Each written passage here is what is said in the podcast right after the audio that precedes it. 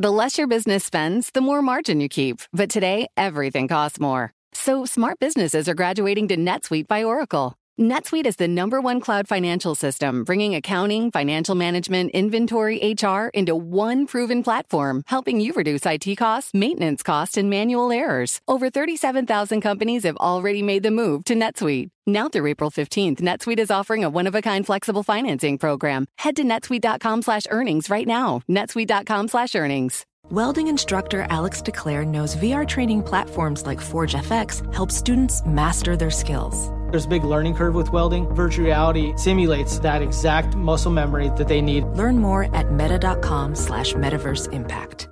Since the second week of his administration, President Donald Trump has been fighting in the courts over his travel bans, losing at each stage for the original and revised travel bans.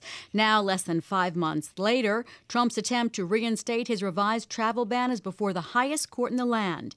Here to sort out just what the Supreme Court is being asked to do and what it is expected to do is Greg Stohr, Bloomberg Supreme Court reporter and Bloomberg Law co host. So, Greg, what is the court being asked to do? Hi, June. Uh, the court's being asked to do basically two things. So, first, the Trump administration has, has asked the court to hear uh, their appeals, and with arguments scheduled when the court comes back in October, comes back from its summer recess. And the administration is also asking them to let the travel ban take effect in the interim, seeking to stay the lower court rulings that have blocked the travel ban. So, explain the two main legal arguments before the court. Yeah, so if they if they get to the merits of the case, if they agree to to, to hear the the, the case, uh, the two lower courts, two appeals courts that have dealt with this issue have have blocked the travel ban on two different grounds. One of them is constitutional. The, the court, the, the Fourth Circuit, uh, based in Richmond, Virginia, has said that uh, the real purpose of this ban was not national security, but actually to discriminate against Muslims. And that, the court said, is something the president cannot do. The other appeals court, the Ninth Circuit, based in San Francisco, said we don't have to reach that question, but we we read federal immigration law as not giving the president the authority to do what he's done here without uh, the kind of specific findings that he did not include in the executive order. So, as you well know, uh, the court will be ending its term next week. Will the justices act on this beforehand? That that is certainly the expectation. The briefing is all is all finished now, and it's all set up for the court to do something on this before they leave for the for the summer, uh, and probably that will mean acting on both both the stay request, which is generally an emergency matter that you expect them to act act on quickly, and the, the what's known as the cert petition, the bid for for, for review, uh, because the court ordered the briefing to happen more quickly than usual. On that, it's all set up for them, them to do something on that before they leave. Is this bound to be a divisive fight among the justices, or might they actually agree?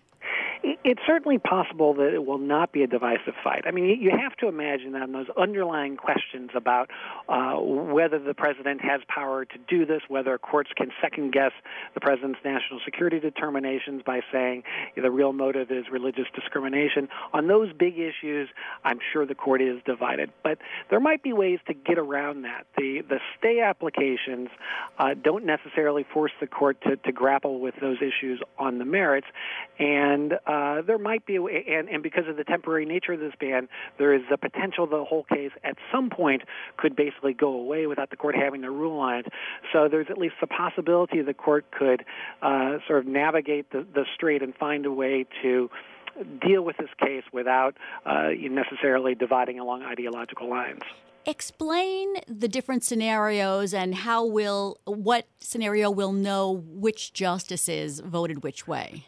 Well, uh, uh, you know, the justices uh, don't necessarily have to say that they're dissenting from anything. So, if, for example, the court votes five to four on the stay applications, and, and the four dissenting justices decide we want to make that public, then we would know it's five to four, and we would be able to figure out which justices are on which side. But it's also possible that, say, only a couple justices would publicly say that they are dissenting. And if that's the case, we may not know the entire breakdown of the court. We may only know that there are two justices who chose to go public with their dissent. And it's also possible that uh, nobody will know to public dissent, and we won't actually know what the, the vote was in private. how often do justices make a public dissent? Well, generally not, and and and they're especially unlikely to do it if, say, they were to agree the, agree to hear the appeal. You never see anybody dissenting from that. With a stay application or uh, an order that says we're not going to hear the appeal, generally they don't uh, um, uh, say anything. They don't note dissent, uh, but it happens, uh, you know, fairly frequently. And in a big case like this, it, it is certainly possible. So, are all you Supreme Court reporters gathered together in in the offices and afraid to leave because something may come down, or will they give you notice? No, that's that, that's pretty much exactly what we're doing here. you know, we, we check with the people in the public information office before we have to go to the restroom to make sure an order is not coming in the next 30 seconds. Um, yeah, we're really we're at the point the court could act at any time. They could act today. They could wait until next week, and probably uh, you know, when it happens is going to be a function of whether they. This is something where people have written big, big decisions, either dissenting or agreeing with with how the court handled the case. So, what's left for the rest of the term? well, that I mean, we've just been talking about the biggest thing that that people are waiting for. But there are some interesting cases. There's an important church-state case that involves. Uh, playground funding for playground surfaces in Missouri. The question is whether Missouri violated the Constitution by saying we uh, categorically exclude churches from this program of funding playground surfaces. There's a case involving this very interesting case involving a cross-border shooting where a Mexican teenager was shot shot from across the U.S. border by a U.S. Border Patrol agent. The parents are trying to sue uh, the agent here in uh, here in U.S. court. Um, it's possible certainly with the border shooting case that the court won't actually decide that case. It was it was argued before Neil Gorsuch joined the court, so it could be that they have to re-argue it next turn term uh, with Neil Gorsuch casting what could be the deciding vote in that case. So basically, it's it's the cases that we're interested in that they wait till the last minute on every year.